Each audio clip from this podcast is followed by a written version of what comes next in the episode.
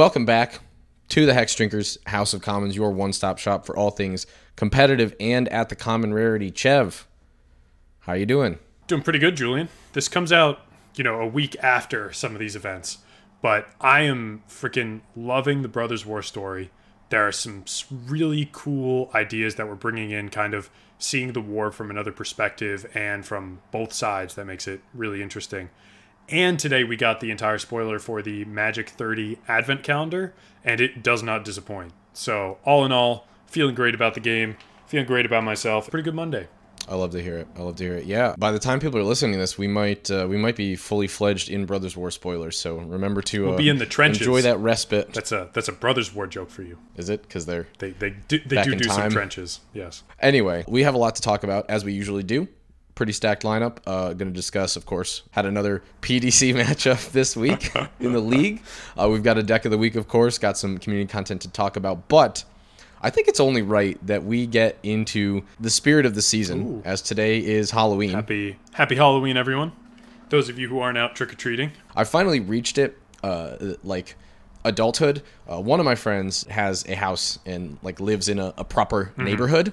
So uh, on Halloween, on, on this evening, in fact, we're gonna go to her house and uh, we're actually gonna give out candy to all the little Oh, kids who are trick or treating. How wholesome. We've come full circle. I feel like there should be an activity for adults who aren't quite at that stage, but still want to dress up, and it's a bar crawl. But every time you go to a bar, you have to say trick or treat, and they give you a little a nib. I think that would be fun. That's our that's our business idea of the week. When I run for mayor and I have to do like. You know, like the you know how people they always have like Campaign where, like, oh, promises. like, let's promote the city or like let's do this. I'll be like, listen, promise number one, lower taxes. Promise number two, though, Halloween bar crawl. Let's go. So, kind of uh, taking Halloween back to to magic because we we are technically a magic uh, podcast. That's what it says on our taxes. For real? Julian, I have a I have a bit of a question for you. In light of the season, what are some of the the spookiest cards you've seen in CPDH in some of our recent games? Interpret how you will. There's a few different ways you can interpret this, but I think I think the first one I have to do, which we'll we'll discuss when we get to our community content of the week, is um. Ever since Dargo Shipwrecker was printed, that man has been spooky as all heck. Even though he looks like a total goon, True.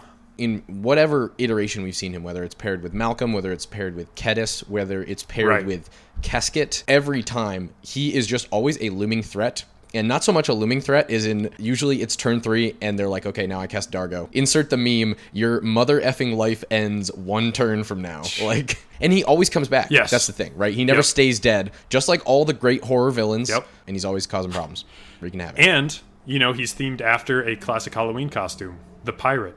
Dargo is kind of one of those things. Um, I don't know how many Brian Regan fans there are out there, but uh, he has a bit about cranberry juice and how whoever markets cranberries must be making a mint because there's cran apple, there's cran grape, there's cran orange, there's all these cranberry juices.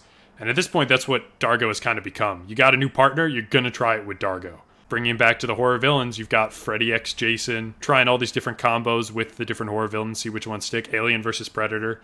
But in the Magic universe, it's everyone X Dargo. It's just reminding me of like you know you know how people are like oh like I'm I'm shipping they're like oh yeah I'm shipping Chandra with Nissa and I'm like bro I'm shipping Dargo with everyone Literally let's anyone. go Very compatible. Chev do you have a spooky card something that's been giving you the real heebie-jeebies lately Fleshbag Marauder. In all formats, I've really come back around on the Saki boys, whether it be Plague Crafter, whether it be, I think Plague Lighter is one of the, the recent ones, or something lighter. But Fleshbag Marauder mm-hmm. is one of the classics and really causes more damage than you'd expect every time you see them, especially in PDH, where you do usually end up in board states where people's only creatures are their commanders. I know I've successfully cast Fleshbag in multiple games with um, Brad of the PDH pod on the Monday night streams, and every time it's terrifying, and every time you have to look at that literal flesh bag of art, you realize why body horror might not be your favorite type of horror movie. Fleshbag hits both axes, uh, axes in that not only is it just always disgusting, uh, all iterations of their art, um, but also Fleshbag is uh, not only one card, but really like eight cards. Yes. So you always have to fear the quote unquote Fleshbag. And yes, uh, we've talked about how edicts can really ruin a lot of a lot of people's days. So another card that I think is super spooky and uh, hasn't super come up in games that you and I have played recently. It looks like it might be starting to take a, a a bit of a backseat in the format, but I think people need to still be plenty scared of everyone's favorite four man enchantment, Pestilence. uh, I think Yep. once once this thing comes down, right, it's just kind of sitting there and and hanging out, right? It's like it's like the spooky eyes that you just kind of see watching you through the window. Right. It's always there. It's always as soon as that's down, we're playing a different game. Yes. Now we're running from the killer. We're trying. We're playing hide and seek or whatever. Um, and it really uh, can be so potent uh, in any sort of deck that's trying to control the board. Um, so Yeah.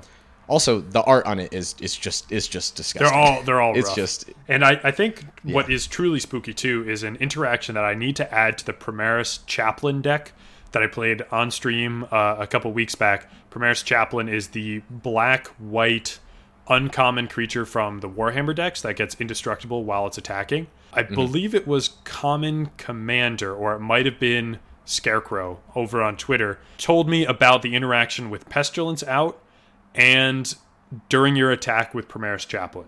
Because while it's attacking, it's indestructible. Just keep dealing one damage. You can wipe the entire board while your creature stays alive. And it is Oh, a 4 wow. 4, so it's not exactly a small creature, but that was something I heard absolutely dreadful. I want to do it. That's a sick interaction. And then, of course, if we're moving towards anything Voltron-y, right? Mm-hmm. Well, you don't have any blockers anymore, so it doesn't matter. Nope. You know, Oh, beautiful. that's a that's sick. Yeah, for sure. Chev, you got one more card that you've been spooked by? I'm thinking. I'm thinking of cards I've been spooked by. Unless maybe you've been doing the spooking. I feel like we got to we we're, we're going back to a folk magic on this one. Satyr Enchanter. It's currently off the database. It needs to get back on the database. Someone put it on the database. If someone doesn't, it'll be me.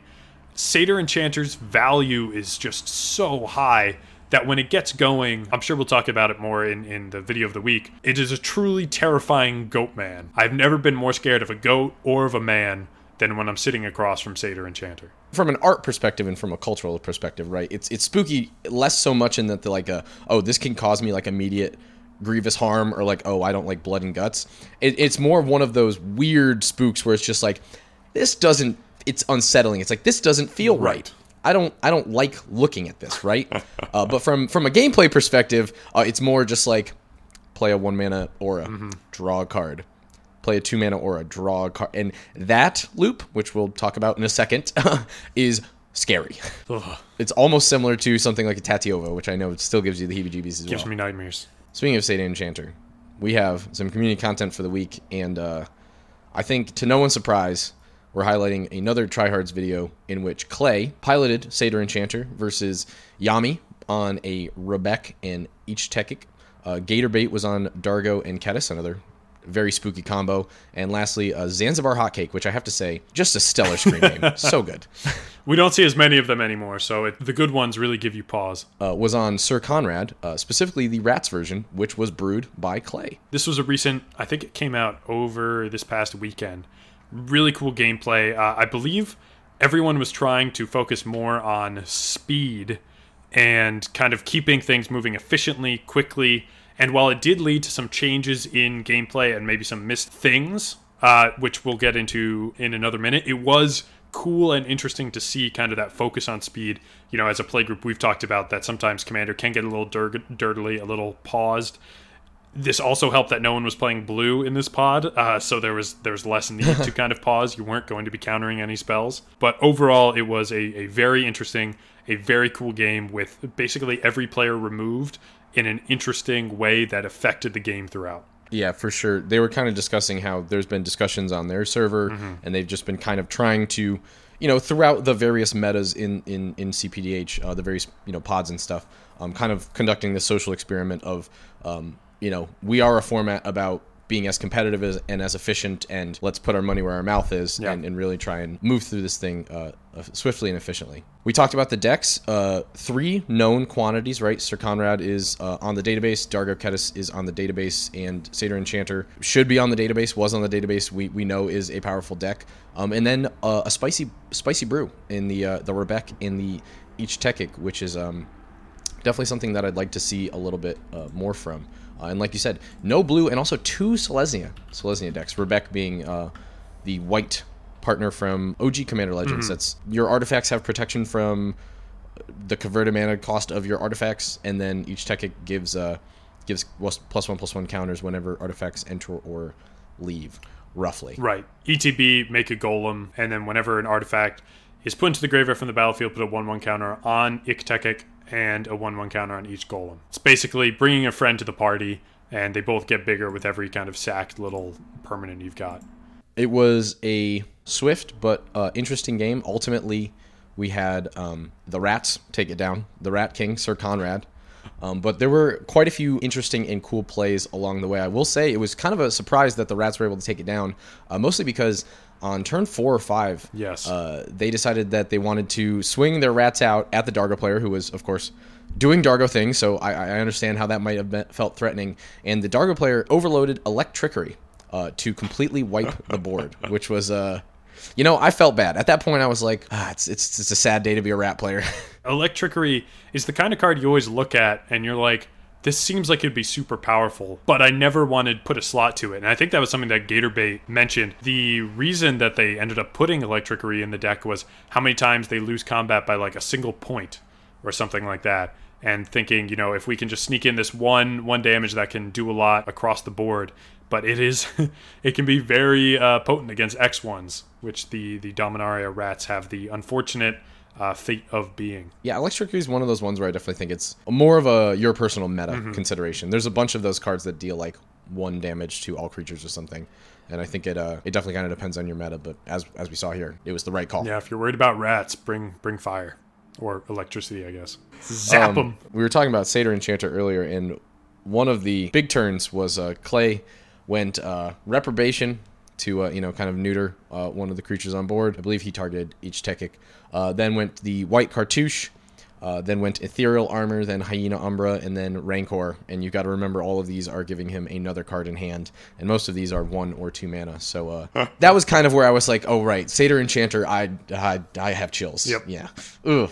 He put everything on the enchanter and actually was able to deal lethal damage, a full 17 commander, knocking Gator, the Dargo player, out of the game, uh, which is pretty solid because that Ketis dealt a, a ton of damage. I want to say like maybe 14, 15 damage uh, because, of course, whenever a commander you control deals damage to an opponent, deals that much damage to each other opponent. Well, when you've got a Dargo attacking in, uh, he's a big boy. So uh, we were kind of chopping the entire table down uh, with each swing of Dargo, and it was getting a little dangerous. So we, we knocked uh, Dargo Ketis out with the Satyr Enchanter, which led to sort of an interesting little part of the social experience, Yes. I suppose. W- what happened now that uh, Clay put the shields down? Well, in going for that that aggressive swing, it, it led him open to the the crackback from the uh, Ich-Tekik player, who I think had Pro Zero and Pro One at the time due to uh, Rebecca's ability. So all, the rest of Clay's board could not block the creatures of the Rebecca and Ich-Tekik player, uh, Yami. So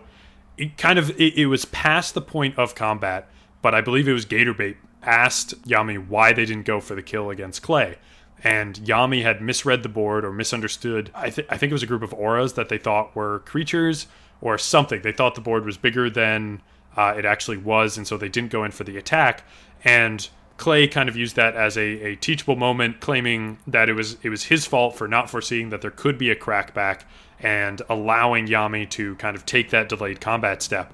And it was a really interesting moment in terms of, you know, you're going faster, you're, you're less likely to think about all these things, but I'm very confident that that moment will live with Clay for a long time of making sure, yes, something might look appealing for a, a brutal alpha strike, but what does that leave me open to kind of going forward? And so he'll certainly take that to the bank as a uh, teachable moment, and Yami probably will too as a reading the board state better. But it was very cool, and then seeing protection kind of really decide a player's fate was also not something we've seen in recent Magic. So that was a, a really cool moment too. That kind of reminds you when you're playing a Voltron deck, it can be very easy to swing and see those big numbers go down but you're usually leaving yourself more open than uh, other players do when they have one or two value creatures swinging and one or two still left behind. Yeah, and as I was saying with the Ketis, everyone was less than 10 life, you know, sub 10 life. And um, Ich-Tekik, uh, even though I, would, I really would like to see that deck list and kind of see what we're what we're working with. Once you kind of can get to the mid game, generating a bunch of those big golems and then you know being able to pile the counters on is certainly Yeah.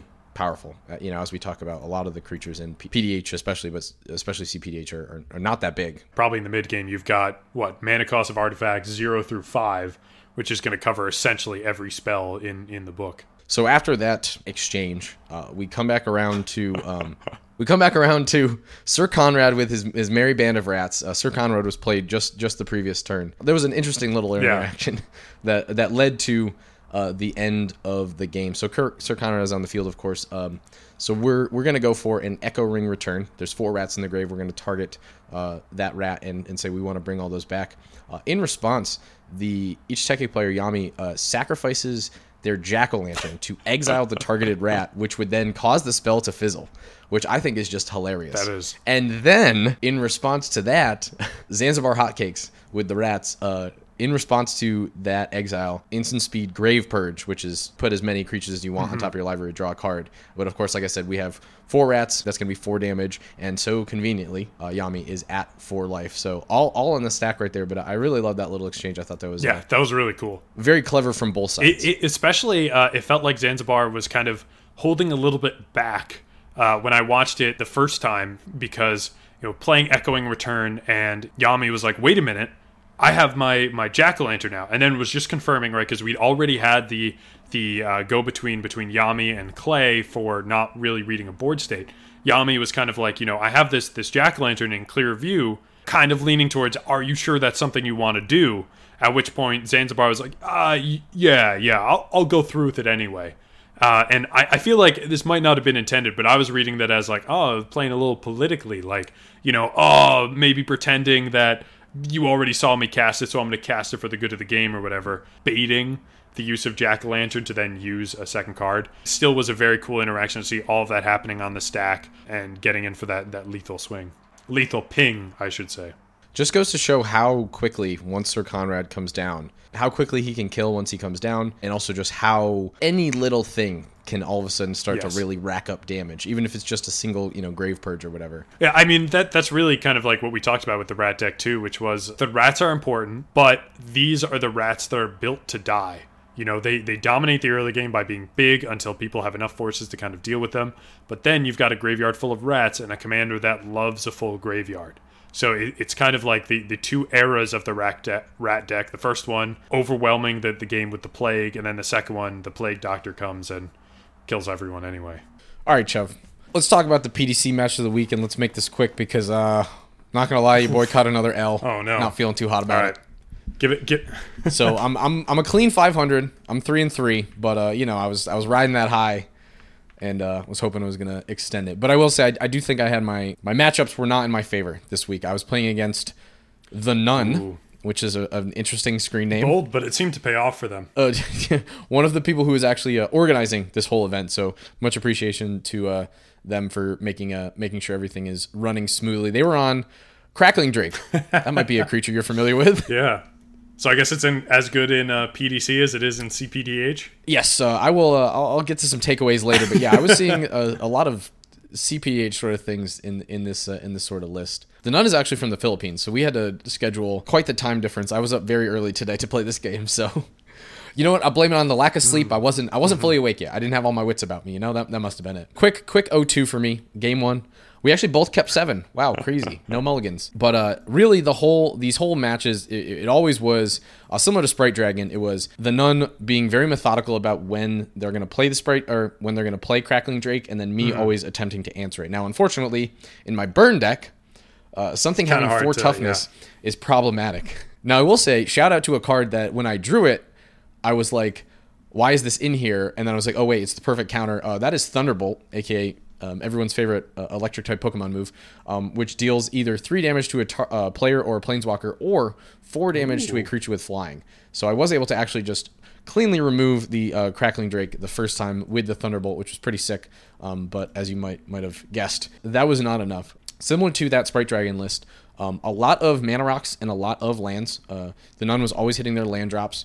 Because of that, they were able to actually uh, just give give the old cycle or the old channel on P- Crab uh, on my Electrode one time, which really sucked. That was the uh, d- once again counter spells. I haven't quite reconciled the fact that my things just aren't going to uh, resolve, and very similar to the uh, Sprite Dragon, every time I need to kill the Crackling Drake, every time it comes down, uh, I'm just expending way too many resources. Usually it's going to be at least two cards um, on my end. And the fact that, once again, he has. Uh, counter spells um, or a lot of a lot of Yeah, bounce spells yeah. really uh, a lot of spells that will bounce crackling drake back to the hand and since crackling drake draws a card on etb i was using up a lot of the resources in my hand and the None was staying pretty strapped also game one uh, played pristine talisman which is the mana rock that Yep. when every time whenever you tap it you gain a life i was like i don't think i can beat that between that between things like withdraw and jilt which are all forms of bounce uh, allowing them to uh, save the crackling drake. Um, and then even raven forming my electrode You hate to see it. it was rough. I, I was not able to get past the crackling drake and even though it took a bit for the None's engine to get online um, i just couldn't stick a electrode and i also was not able to find uh, any of my other pingers so uh, they were able to pretty handily uh, close that game out another thing we were talking about kind of similarities to CPDH. Not only were they crackling draking, uh, not only were they um, on uh, you know some good mana rocks, like uh, I saw some Bonder's Ornaments in there as well. Transmuting a dizzy spell for uh, a card that I don't know if you know this one called Curfew. Each player returns a creature to their Oh, hand. Yes. Yeah. Pretty good when you need to not only save mm-hmm. Crackling Drake but also remove my Like Electro. to run away together at home. yes. In this, it works, right? And I, I think in a few other decks too. We, we might even get into that a little bit later. Yeah, it's interesting because curfew is all players, but they get to choose. But it's also only Mm-hmm. one blue mana. So kind of, I, I say, I, I think in something like this, a one v one, especially in playing against a deck like mine that has so few creatures, uh, it's a, it's a slam dunk. Uh, afterwards, he was also put to, able to put down. Um, another thing is he just had like a lot of like big beefy creatures. Uh, the mirror shell crab, um, which he used the channel ability on. He had uh, molten monstrosity, which is a new one from DMU. Costs X less. Right. It's like seven mana, I think, but it's a five five trample that costs X less for Power. Yep. like Yeah. the greatest power among creatures you control. So you know when Crackling Drake is huge, he played it Oh, for like that two mana. probably and the the other one because that's a whole cycle and the blue one is cost one less for each instant and sorcery Tolarian Terror, yeah. Which uh, spoiler I saw in game two. Um, yeah, game two uh, once again kept seven. I will say both of my hands, um, each game I got to keep a full seven. Both my hands were like pretty good. My hand game one was honestly like super good. I just I think the way the matchup worked out, it just wasn't great. Um, game two, still a good hand, but it was a bit more reactionary, which is hurts even more because uh, something I was noticing as I was continuing to get stomped through game two, I was like, I think I just need Yes. to be more proactionary and just start like trying to get him dead because he will have the inevitability with Crackling Drake um, and with the fact that he was consistently getting to 12 mana. Um, and one of the issues for game two was Electrode got up to costing nine, and I don't have that many lands in my deck, and I only got to ever I only got ever got to seven mana. Uh, speaking of which, he mana leaked my Electrode on uh, five, which really sucked because I was waiting. I was like, okay, play Electrode for three, and then I had two different protection spells. Doesn't help it gets a counterspell though. Uh, I did get to Thunderbolt the Drake again, which was uh, which was sick. Um, I actually had to do a little one-two Thunderbolt plus Gut Shot because again, Opal Palace Yeah. is a real problem when you're casting when you can cast Crackling Drake five times in a game and you have Opal Palace, and I'm already having issues dealing with the fact that it has four toughness. Well, now when it has seven toughness, it's a bit that's too many resources really yeah, it, it came down uh, with five toughness right with the counter, and I go end step Thunderbolt, and I have no mana left. Right, no mana, two two mana Thunderbolt, no mana left. And we were playing on Cockatrice. The None didn't have uh, voice chat, so we were we were typing in the window, and he types, "Oops?" question mark, and I was like, "No, no, pay two life gut shot." He was like, "Ah, I see what you did there." So that I, I I had I had my moments, but yeah, once again, even though he was uh, bricking on lands for for a while during game two, um, just the fact that it was so difficult to deal with crackling drake and then he hard cast Mm-hmm. mirror shell crab which felt really bad that was that was actually the, the final straw in the coffin was it has ward three and i was like i need to deal seven damage and yeah cost ward three each spell I, I don't think three, i can yeah, uh, that's- don't think i can get rough. past that but um, some of the huge takeaways for this was that this is basically just a CPDH deck. We were seeing a lot of similarities. Obviously, Crackling Drake was uh, was there. The the transmute was crazy. I saw Fiery Cannonade in both games, which is a problem against a lot of my. Well, I only ever had Electrode out. That was another thing is I never drew Mm-hmm. any of my other pingers, which was kind of a death knell for me because that's really how I get my damage in. Um, but yeah, he cleared uh, cleared Electrode several times. Uh, Fiery Cannonade. Um, in one game, he had Fiery Cannon and Breath Weapon. Um, and then in game two, he fiery cannonaded, and then he wizard cycled for Salvager of Secrets, return, fiery cannonade, and I was like, "Well, that's just that's just disrespectful at this point. But yeah, Crackling Drake being a immovable threat, uh, drawing a card on entry, and then all those other just kind of CPH deck building sensibilities was mm-hmm. was interesting. And, and I'm wondering if maybe that's uh, a way that I need to kind of start to metamorphose Gelectrode and not be so focused on like, oh, it's 1v1 and there's less life, so right. I just want to go as fast as possible. Maybe the sheer power of things that we're doing in something like a CPDH can translate. Yeah it'd be fun to explore the the similarities between the two. I think it, it maybe it comes from a mindset of you know Gelectrode in the versions I know, and I'm pretty sure the the version you're playing is relatively one note, and and we discussed this as it was built, which was like we're in one v one, we can burn more effectively, let's burn. But kind of taking it from the other perspective of okay, I might be facing different types of archetypes here. I need weapons for both. And so while the burn is very strong, maybe a few more bounce spells would be something that would be worth including in those colors, or counter spells, or things that aren't direct damage, still get you those untaps, uh, still allow you to cause havoc, but aren't as directly focused on that singular goal. I 100% agree, and this is something that uh, the None was actually kind enough to kind of uh, hash out with me after we were done playing our game, just kind of chatting in Discord. Definitely uh, counter spells and I think bounce spells are are things that I, I need to kind of move towards because just being able to quote unquote stabilize the board or more permanently remove a threat is more important um, in terms of actually getting my opponent dead between things like Thermo Alchemist and right. Electrode and that sort of damage. I can get there. I can definitely cut some of the burn spells that I was just considering as yeah uh, removal for bounce encounters. Yeah, some of these more efficient, uh, especially tempo. once you're dealing with those larger creatures, then even sending them back to hand on the turn they're going to attack makes them have to cast it again. No attack, and untaps everything so you can still do that volley of direct damage. So it's it, it, would be interesting to see a build that is more control based. I'm excited to compile all my, my data and turn Gel into an even more deadly threat. we'll have to make an episode about it. But anyway, let's focus on happier things than me losing. What's our deck of the week? It's your turn. What'd you bring? What'd you bring to the table? Yeah, you know, it's it's it's a problem because we've been doing this for this is our eighth episode. We're running out of good decks on the database. You know, there's there's only so much. So we really had to we had to, to scrape scrape the bottom of the barrel with this one. Uh, there's even a little bit of controversy we'll get into as well. But Julian, I think I think we got to talk about Marsh Crocodile. What is that? A Yu-Gi-Oh card? I I think so. It's I, I don't even know what the set symbol is. It looks like a black hole. Um. Anyway, this deck actually showed up on the the database. I, as a member of the the database committee, I, I have to I have to be honest here. It's actually a copy of the deck showed up at my house with a, uh, a ransom note for members of my family if it didn't get included in the database. So let's just say it was an expedited um, procedure on this one. This is Marsh Crocodile coming to us from looks like Slowpoke. I'm not really sure uh, about this one, but it, it it's been in the database for for a hot minute. It uses this thing that's kind of like a dinosaur. I don't even know why it's why it's called a crocodile, and I think it's doing Dimir tokens Julian, is that is that what you're seeing from this list? You know, I'm I've played many a Dimir in my time, and I don't uh, I don't think that's a viable strategy, Dimir token. Yeah, but um, you know, I'll, I'll let you I'll let you explain the deck first, and then we can yeah, we'll decide. We'll see what it's hey guys. what is. hey, how's, how's it going? Oh, oh no!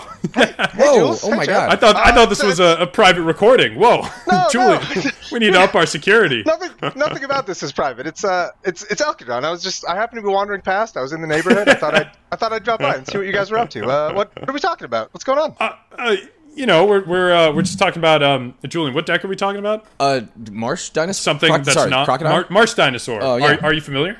Marsh dinosaur. Isn't that the Yu-Gi-Oh card? yeah, that's what I was saying.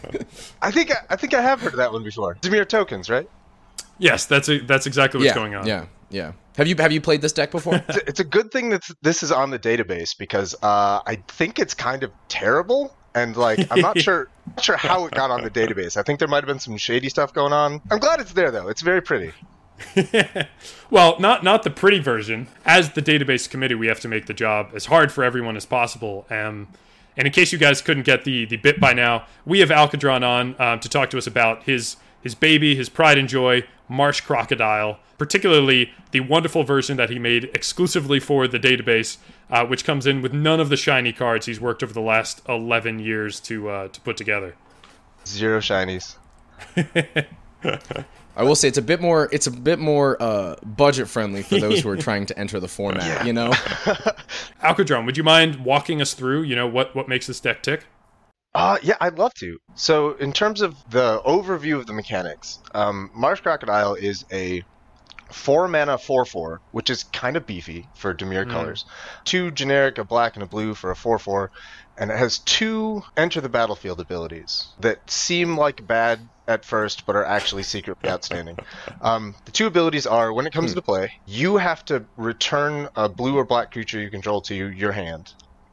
And when it comes into play, each player discards a card. Okay, so not gonna lie, you're start you're starting to lose me a bit, but I, I, I, I have faith in you as a deck builder. So how are we uh how, how are we gonna utilize these and even even utilize these to our advantage and maybe mitigate some of these downsides? Because I'm seeing a lot of downside right now. when you read the card, it looks like straight downside. And like honestly, in in the planar chaos plane plane shift, in the plane shift Plane pre-release, Shift.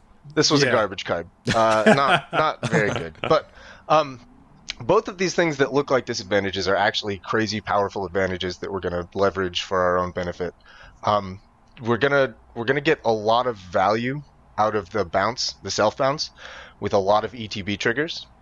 Things like Thalakos Seer. Of course, the first one I say isn't the ETB trigger. It's a leaves the battlefield trigger, but it's a it's a real cheap creature that draws you cards when it leaves the battlefield. So you can bounce that for value. We're going to use a lot of burglar rats, a lot of Elderfang disciples, Liliana specters to really damage hands. Uh, we're also going to leverage the discard effect for us. Like it, it, it, this seems like the kind of thing that would be better if it was like each opponent discards. Mm. But because you Mhm. also get to discard, this is a this is a feature, not a bug A privilege. because you get to discard. We're going to take advantage of that with a lot of madness spells, uh, a handful of flashback stuff, uh, a couple unearth guys like uh, rotting rats, first sphere gargantua, just things that we want to be in our graveyard. We get to put them in our graveyard while damaging everyone else's hands and everyone else's plans, and grinding value out of this ETB bounce. It's just a very very grindy control deck that attacks people's hands as much as it attacks board states and the stack. It just goes for days. I'm glad to see that you're playing um, the true form of Magic as Garfield intended, a, a zero sum game of fun. yes, exactly. So, uh, the history of this deck is uh, before I realized I, I, I've been in PDH since uh, 2012, 2013 ish, and this was mm-hmm. one of the oh, first Oh decks I ever built.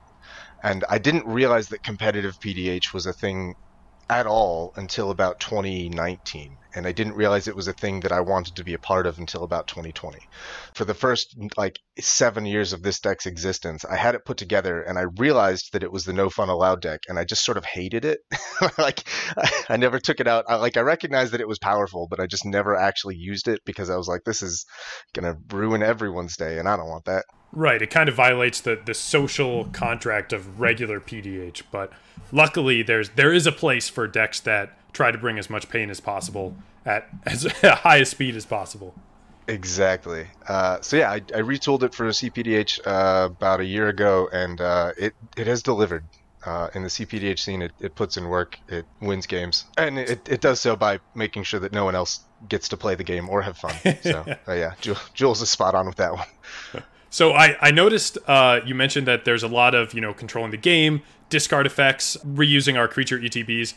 What happens when you when you're trying to win the game? Does is it just Marsh Crocodile beatdown? Are you just depriving of so many resources that no one has anything left to compete, or is there a another strategy that you kind of employ when it gets to end game state? There's a few different strategies. I, I have one, uh, a handful of games just by beating people to death with a crocodile. Uh, he's a 4 4 that, uh, I mean, he grinds so hard that he makes sure that there's not a lot of blockers available. So that is one option. Uh, The more reliable option is that when you're really banking on this uh, abuse the ETBs plan, cards with ETBs like Archaeomancer, Mnemonic Wall, Salvager of Secrets, Ah, those are just great cards in the deck anyway. Like outside of the Drake combo, they're great cards, and I would run them. right. Drake is a great card outside of the Drake combo because it's a free creature that I can bounce with the Crocodile if I'm desperate. And uh, Ghostly Flicker in a deck full of ETBs is a great card. So like, all of these cards independently would make the cut completely aside from the combo. But when you put them all in there at once, you do end up with the the Drake Flicker combo. Uh, Gotcha. I've closed out a handful of games that way. The alternative to that is just you only have to bounce Gary like two or three times to end the game. like, this really is a best of for Dimir. it, yeah, it's uh, it's weirdly tight in the deck list. Like every time a new card comes out, I'm like, oh great, I can put that in Marshcroc, and then I like the act of cutting a card from this is agonizing because everything it, it, it is a best of it's got its Mhm. fingers in a lot of different pies and like it's a very delicate balance of how all the different moving pieces Right. work together and it's yeah you're, you're doing flicker stuff you're doing hand control you're doing board control you're doing ninjas you're doing gary stuff Yeah, speaking of uh, speaking of ninjas, we're we're already working in Dimir, which at least Chev and I hold as kind of the the best of color in the format. And like you said, you're playing a lot of best of cards already.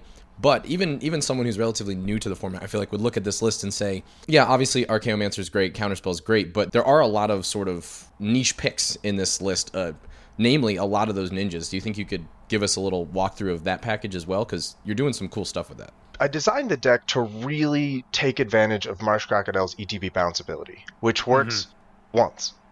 Like after you cast him, he's in play, and like if you want to get that ability again, you have to find a way to put the Marsh Croc in your hand, or you have to like let him die and then pay six for that your, your second Marsh Croc, and like it starts to become questionably valuable at six mana. So like you really just want a way to put him into your hand which makes cards like Curfew invaluable. Curfew is going to take away a resource from everyone else, and it's going to give a resource to you by Mhm. putting the croc back in your hand, or or anything else. Like if you want to play the croc so that you can bounce a, a burglar rat, you could just bounce the burglar rat with the curfew if you need to, which is the exact same plan that all of the ninjas are are feeding into. The Marsh Croc is big enough that you can usually bully him through someone's defenses and get him unblocked. And then you say, surprise, it was actually Ninja of the Deep Hours. Now I'm getting cards. I'm making all of you discard again. And when I play the crocodile, I can bounce Ninja of the Deep Yes. Hours. like the cycle you can do with Marsh Crocodile into a ninja, into the crocodile, into the ninja is if, if you can sort of get someone off balance so that they don't have a good way to block a 4-4, then you can just sort of like ride that value train all the way across the finish line. Yeah, and you're working with so many creatures that affect everyone that as soon as one person stumbles, now the whole table starts to stumble, right? Yeah, if you can if you can sneak in the ninja for the marsh croc and then recast the marsh croc, bounce a burglar rat and recast the burglar rat, like now everyone's discarded two cards, three cards. Like the discard spirals you can get into in this deck can Mhm. if in the right draw, these things can just sort of compound themselves really severely. And one of my favorite parts about the discard plan is like no one's going to counterspell the burglar rat. They're just going to discard the counterspell and let everyone else go down with them. Right? Like Mhm. either way it's a, Yeah. it's it's Yeah. one card out of their hand no matter what. It's usually better for them if they just let everyone else discard two. People aren't going to put a- lot of effort into stopping this discard plan. Right. That political angle is, you know, something that you don't think about a lot, but makes a ton of sense in terms of, you know, why would I expend resources and everyone else can suffer with me, and mm-hmm. meanwhile this giant crocodile is getting happier and happier. That's, exactly. Yeah. That's the worst kind. Not only are you destroying everyone's resources, but you're also pitting them against each other in like the most emotional sense. So I can't imagine many people are excited when Marsh Crocodile comes out. He's uh he's not well loved amongst my enemies. That's a very good way to describe a powerful deck. yeah. When I was only in the casual scene, I also sort of hated the Marsh Crocodile deck because I I wasn't a fan of these games where there was you know crazy power imbalance or resource Mhm. imbalance. I didn't like trying to create that, but like the competitive scene I found is extremely welcoming to this. They're like they, they see the power and they're like no one no one gets mad about it. They're like, "Oh, I respect that." Like that's Yeah. that's cleverly done. Well, speaking of being clever and also and also discarding, uh, let's not forget that Marsh Crocodile makes sorry allows gives us the pleasure of discarding as well. And I see that you have a few ways that you're kind of uh, getting cute with that and dodging that uh, negative card advantage. Do you think you could hit us with some of your your favorites? Oh, absolutely. Uh, my my all time favorite is probably Call to the Netherworld. That's the the free madness one. Mm, yep. Oh yeah. Yeah, someone kills your burglar rats. You're like, that's fine. Uh, yeah.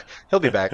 Uh, when I first built this deck, uh, it was every single legal blue and black madness card, and I, as I played it, I realized that a lot of them aren't great. The ones that are expensive kind of don't work alongside casting a four mana crocodile, or if it dies, a six mana crocodile. Like you're not going to cast the six mana crocodile and then madness your Ichor Slick for another four. That's not practical. Um, so a lot of those got cut. When I shifted it from casual to competitive, I cut a lot of the creatures that were just bodies, stuff like weirded vampire or the Gorgon. Having just a body Yeah. isn't huge, especially if it's not instant speed. Uh, but the the cards that remain, there's like I think six or seven madness cards still in there, and they're the madness cards that have really cheap madness costs and are really impactful for the game. So, uh, Call to the Netherworld is one of my favorites. Uh, Dark Withering is a powerhouse. I'm pretty sure Murderous Compulsion is still in there. Those are the, the two great black removal spells. Uh, I got Nagging Thoughts and Obsessive Search are the card draw madness spells, which are incredible. And I think Just the Wind is the blue bounce spell. Um, so the madness is great. I also try to really use a lot of the flashback and unearth. So things like deep analysis. No one wants to pay four mana for deep analysis. Just pitch it into your graveyard for two. That's the correct maneuver. One of my absolute favorites is actually uh, First Sphere Gargantua because the deck is already running Ghostly Flicker and Displace. Ooh, so bring it in and then flicker it. Yes. If you unearth the Gargantua and get your attack with your 5 power creature and your card off of it, you can then flicker it. Unearth is going to be like, wait, wait, wait, it should goes to exile instead. And Displace is like, calm down, that's exactly where I'm putting it. And then Displace will put it back into play because it's in exile, right where it thought it would be.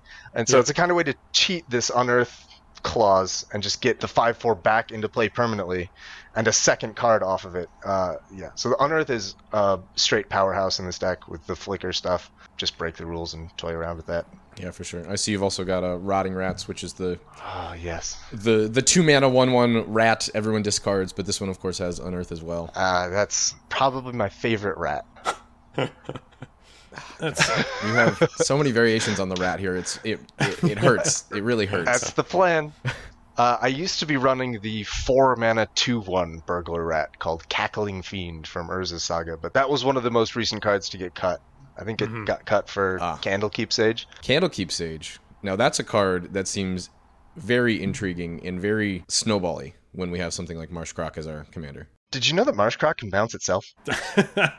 you wanna you wanna talk about Marshcroc bouncing itself with a Candlekeep Sage in play? We're, we're just chilling. We're like, you know what? F- Four four mana draw two is already something that I'll play. Right, and now we're of adding a discard trigger And you're to telling it. me I can just do it all the time? What about four mana draw two, each other player discards a card, and then you can do that over and over again? How's how's that? You've got me now. Yeah, now, now I'm hooked. If you didn't before, um, Julian's ho- home will always be in Dimir, so you give him something mean to do, he'll he'll find a way to do it. I have mean things to do. I have uh, I have such sights to show you. So something else we like to call out on this too. Um, we we've kind of focused these last few weeks and these last few deck techs on combo decks and then how awesomely they're described in the primers. And there is it, it's it can be a little daunting at first, but the primer for the Marsh Crocodile deck is incredibly helpful for understanding the deck from you know the ground up. Like in preparing for this episode, Julian and I were were starting to put together a question list of you know like things we wanted to ask, and then we realized just how in depth the primer is, and it's like oh yep, like ninety nine percent of the thoughts you could have are answered and it makes it incredibly helpful if you're just getting in or just getting started and you want something a little outside of what you see in a lot of gameplay videos that are produced about CPDH or more classic combos or classic commanders. Marsh Crocodile has a beautiful explanation as to what makes it so powerful and what every single card in the deck does. And that is something that is certainly worth pointing out. Th- thank you. Uh, I I worked really hard on that primer by sending a really threatening message to Yalaron that I was going to hurt his family unless he wrote the primer for me and then submitted it to the DDB. So uh, turns out turns out that works on Yalaron just as well as it works on the DDB judges. Yeah, So you know, we, we, we like our boxes checked. it's a it's a foolproof plan. I don't know. I'm usually the one who's gushing about primers, and this is uh, potentially the prettiest primer that I've seen Oh, thank you. in the history of this podcast. So yeah, I'm, I'm huge into it, and I think that Marsh Croc, it's not a combo deck, right? Or not? We I guess we you do have a combo in there, so it is something that you could quote unquote just pick up and play as a value pile. And I think if you're if you're attempting to enter CPDH, you would have enough wherewithal to kind of be like, okay, I see what's going on. Mm-hmm. But then the skill ceiling and the um, the depths to which you can plumb through Marsh Crocodile are limitless. Yeah, it kind of grows with you as a player. And the primer helps with that. If you really want to take the time and get to know the deck, you can through that primer. Couple things there. Ryan, common connoisseurs, Papa Popper, he has been encouraging late, me lately to cut the combo from the deck, just to make it less threatening, so people will like aggro me less. Uh, and I've I've given that a lot of thought, and I I think that it is the wrong maneuver, just because, like I said, every single piece of the combo individually is a great card in the deck by itself. So like I'm not even sure what I would cut. Like if, if there was one card that was like this card is dead outside the combo, yeah, I would cut that and experiment with the non-combo version. But there isn't one of those. Every single card is great. So I think the combo definitely belongs. In terms of skill ceiling, yeah, the, the deck the deck has a lot of choices to make, especially in because you are going to be discarding things. You're not always going to have the madness or the flashback. Like you're not you're not always going to see the obvious discard. So you're going to have to make tough calls. And like the, the the really tough decisions to make are when do you cast Delirium Skeins?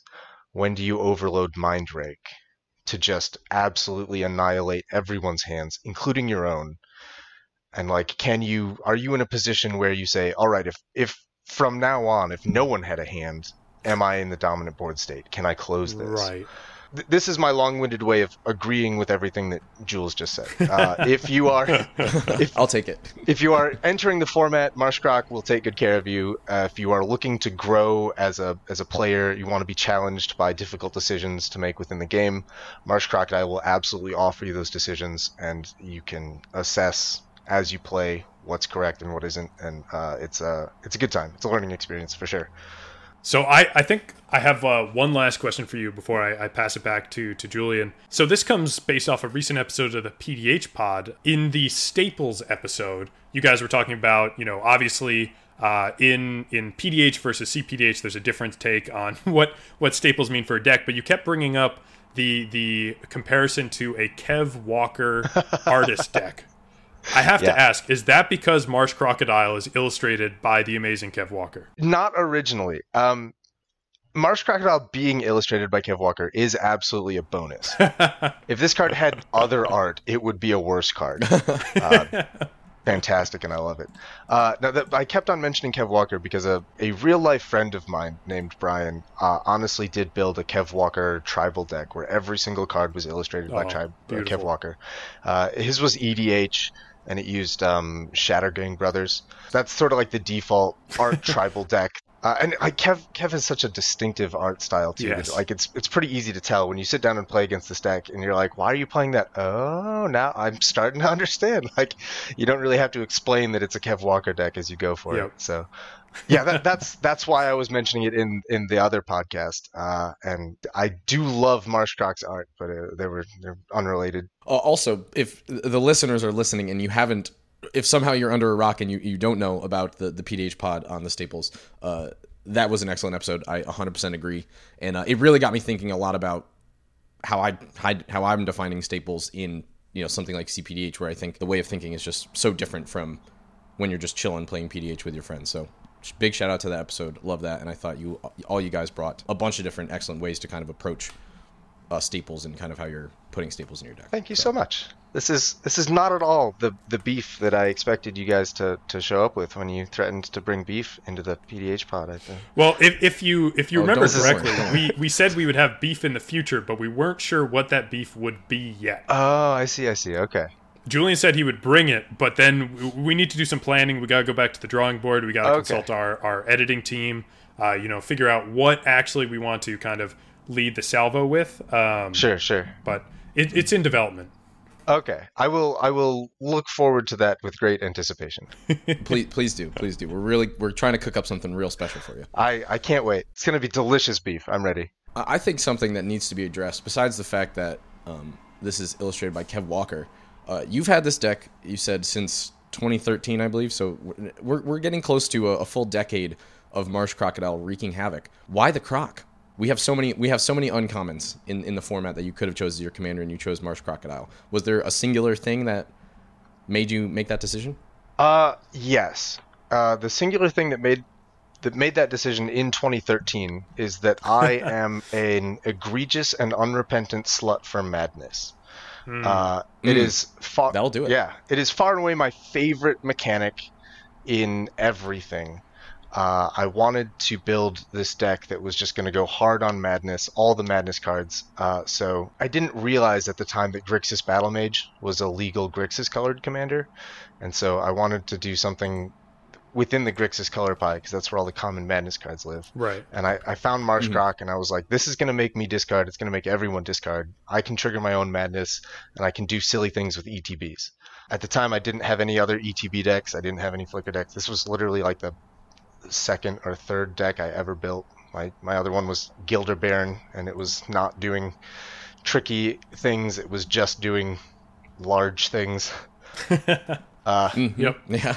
so yeah, I wanted to, I wanted to do tricky things with with ninjas and madness, and Marshcroc was just the perfect venue for all of that to come together and build an oppressive deck that I hated for seven years and didn't play. Uh, we got there eventually though. I love it. Uh, really, the final thing that I just want to address is you mentioned this, and also the primer mentions it, is that there's not a lot of flex slots in the deck, really. And you have a sideboard of all sorts of things that you've been either testing out or you would like to put in. And one of the things that I noticed was uh, you have a couple cards from things like, uh, you know, Neon Dynasty and Baldur's Gate, but no cards from Dominaria United. And I was wondering, uh, did nothing make the cut? Uh, have you just not gotten around to combing through all that? Um, what's kind of your process when you're when you're seeing these new cards come out? What's going to make something and include in something that's uh, as titleist as this? Dominaria United. I did look at that one. I, I looked at it pretty hard. The only card that I thought about was the blue card with the black kicker that does a divination, and then if you kick it, it makes people discard. The really bad Siphon Mind, whatever that's called. It's got the Yeah, it's like Phyrexian something. yeah, it's got the cool looking bird on it. I thought really hard about it because it, it's doing most of the things the deck wants to do. It's generating card advantage. It's making your opponents discard, and the the the place I landed with that card is that if it was a creature, I would slam dunk it into this deck instantly, because then I could use it for the ETBs. I could use it with the flickers. I could bounce it with the crocodile. Uh, I could bounce it with the ninjas. Uh, that would slot much better into this deck as as a one-off spell. Couldn't justify five mana at sorcery speed for draw to make everyone else discard one. Siphon Mind is really good at four mana, draw three, everyone else discards one, and like I, I just can't justify an extra mana Something for one worse. Yeah. card on it without without a body that I can abuse with ETB things. Um, so that was the only card from Dominaria United that came close. Neon Dynasty and Baldur's Gate gave us some really spectacular cards. Uh, finding a cut for CKS, like I said, was uh, or Candlekeep Sage, was a challenge. I think my favorite card from Neon Dynasty was um, the ninja that bounces something as an ETB. Oh yes, yeah, because a lot of them are combat damage triggers. Right. The uh, the specialist, the specialist the Moonsnare specialist. There we Yes, go. Yeah. Moonsnare Specialist. This card opens up some really bizarre play patterns. First of all, you can flicker it, which doesn't work with the rest of the ninjas, but it works with this ninja, and that's cool. You can use it to bounce your own stuff if you desperately need a second ETB trigger with that. hmm Uh, you can do silly tricks with if you have this and another ninja. You can ninja this thing in, bounce a creature, ninja it back out for like a deep hours, let combat damage resolve, get your card draw off the deep hours, and then before combat ends, you can ninja the specialist back in to draw another or to bounce another creature. That's nutty. It's super nutty, but like it's a thing that I really want this Marsh Crocodile deck to be able to play with that nuttiness. And you you guys are gonna think I'm like absolutely bonkers. I cut Pestilence for this card. That is a bold take. Yeah, I couldn't figure out what else to cut. Like everything else in the deck is sort of like there's these ratios you have to maintain. Yeah, it's Mhm. cutting cards from this deck is is a, a massive headache. You're trying to you have to maintain a critical mass of ETB cards so that like really cheap ETB creatures so that you can you know meaningfully cast and bounce the crocodile. You have to maintain critical mass of combo stuff and like tutors to get the combo, like your your wizard cycling and your transmuter guys. Uh, like it's all this very delicate balance, and if you start playing with it too much, things will not work as elegantly as they ought to. Mhm. And so, like Pestilence felt like the card that I could experiment with its absence. Yeah, yeah. No, that makes a lot of sense. It's it's very cool to see that you're you're still willing to experiment beyond like strict upgrades when it comes to a deck that you've been working on for so long. Where you're you're willing to kind of see like, okay, let's try out this slightly different package. Let's see how this works. Or a staple and remove it uh, to try something else. Because I think a lot of the time, something that affects decks that have been around long enough is you get into a state where you're thinking, it's perfect. I will only accept cards that are just inherently better on at least one axis. And so having that ability to experiment really helps uh, a deck continue to perform at the top of its caliber. Yeah, uh, I think that for for all of my having been in this format for nine years, I'm still very much uh, an an intermediate CPDH player. There's a lot about CPDH that I don't know and I don't fully appreciate and I don't understand. Mm-hmm. So I'm I'm still I'm still learning a lot about how the deck is going to function in various different metas or various pods. I don't always make the right choices when I discard cards. in terms of like experimenting and trying something completely new, uh, an idea that someone else, I, I wish I could take credit for this, but I, I can't. I think it was, it might have been Fintorn Brownie who was pointing this out to me. Uh, he said that I should experiment with the Dissension Eidolon, which are, I think they're each four mana two twos, which doesn't matter because you never ever cast them under any circumstances. But they have the ability, when you cast a multicolored spell, you return them from your graveyard to your hand. Oh, yes. Yep. So he was Yup. he was saying I should I should run these cards and then I should go much much harder on the enters the battlefield everyone discards a card spells because I will have more things to discard and then I can cast Marsh Croc and get them back and then discard them to Marsh Croc. That would be kind of fun. I'd like to see that version. If I cut the combo, it would be for that, and I, I do Mhm. want to experiment with that moving forward. Uh, that'll be that'll be a fun time. It's possible that I already have enough. Everyone discards stuff. There's this sort of diminishing returns point at which Right. you know when if their hands are when it- empty, the discard is only affecting you. Yeah. Right, exactly. Uh, and and even before everyone's hand is empty, like you get to this point where like you've made everyone's hands almost empty, and like no Mhm. matter what the board state looks like, you are the arch villain, and you are getting gang beat to death just because Correctly. people are irritated. Like you have to be very careful to not cross that line. It's definitely worth experimenting with. Put these eidolons to work, and then get in more of these each player discard things like Sibsig icebreakers or ear splitting rats. There's potential there, and it- it's definitely something that I need to experiment with and, and tinker with. The deck is far from finished. I mean, hey, if they got no resources, they can be as mad as they want to, but uh, just can't do anything about it. Yeah, Yeah, just a hellbent turbo. I think that that about sums it up from uh, from our end. Alkadron, thanks so much for for coming on and letting us um, butcher Marsh Crocodile for for a few minutes before you jumped in there to to come to its rescue. Uh, it's a lot of fun to kind of have someone with who, who built the deck to to come on and really discuss like the inner workings, the magic behind it, and give it a, a much larger personality than uh, we might be able to otherwise. Thank you guys so much for having me. It's been a delight to chat with you guys. Uh, I love Marshcroc. I love your podcast. I love talking. Let's do it again sometime. Definitely. Alkadron, why don't you uh, why don't you tell the listeners where they can find you, what you're doing? Oh, yeah. Uh, if they don't know that you're a member of the PDH Pod yet, I I don't know where they've been, but please give them your socials and all that other stuff. Uh, tragically, my only meaningful social is uh, Discord, where where I'm Alkadron on the PDH home It's base. better that way. Uh, yeah, uh, I'm also on Reddit. Uh, For your sanity. The PDH, uh, uh, the Pauper EDH subreddit. Um, Mhm. And I'm on the PDH pod with Brad and Liam. The the second best PDH podcast out there. You gotta love it. it's silver medals. We take those. it's a close, it's a real close second. You know, it's a real It was close. neck and neck for a while, but uh, we stole one of their, you know, um, commentators, so that puts us in the lead. I mean, the PDH pod doesn't have a Marshcroc episode, so can't, is- how close is it really? We're, we're sneaking in there to uh, bring what everyone else wants. We got to figure out what uh, what custom cards to make Liam. I know he's always wishing cards were in foil. You're gonna just pick us off one by one. It's perfect. It's the f- it's a flawless plan. Perfect. Thanks so much for coming on, Alkadron. Uh, Yeah. This is House of Commons with uh, the Hex Drinkers, and see you next time. Cheers.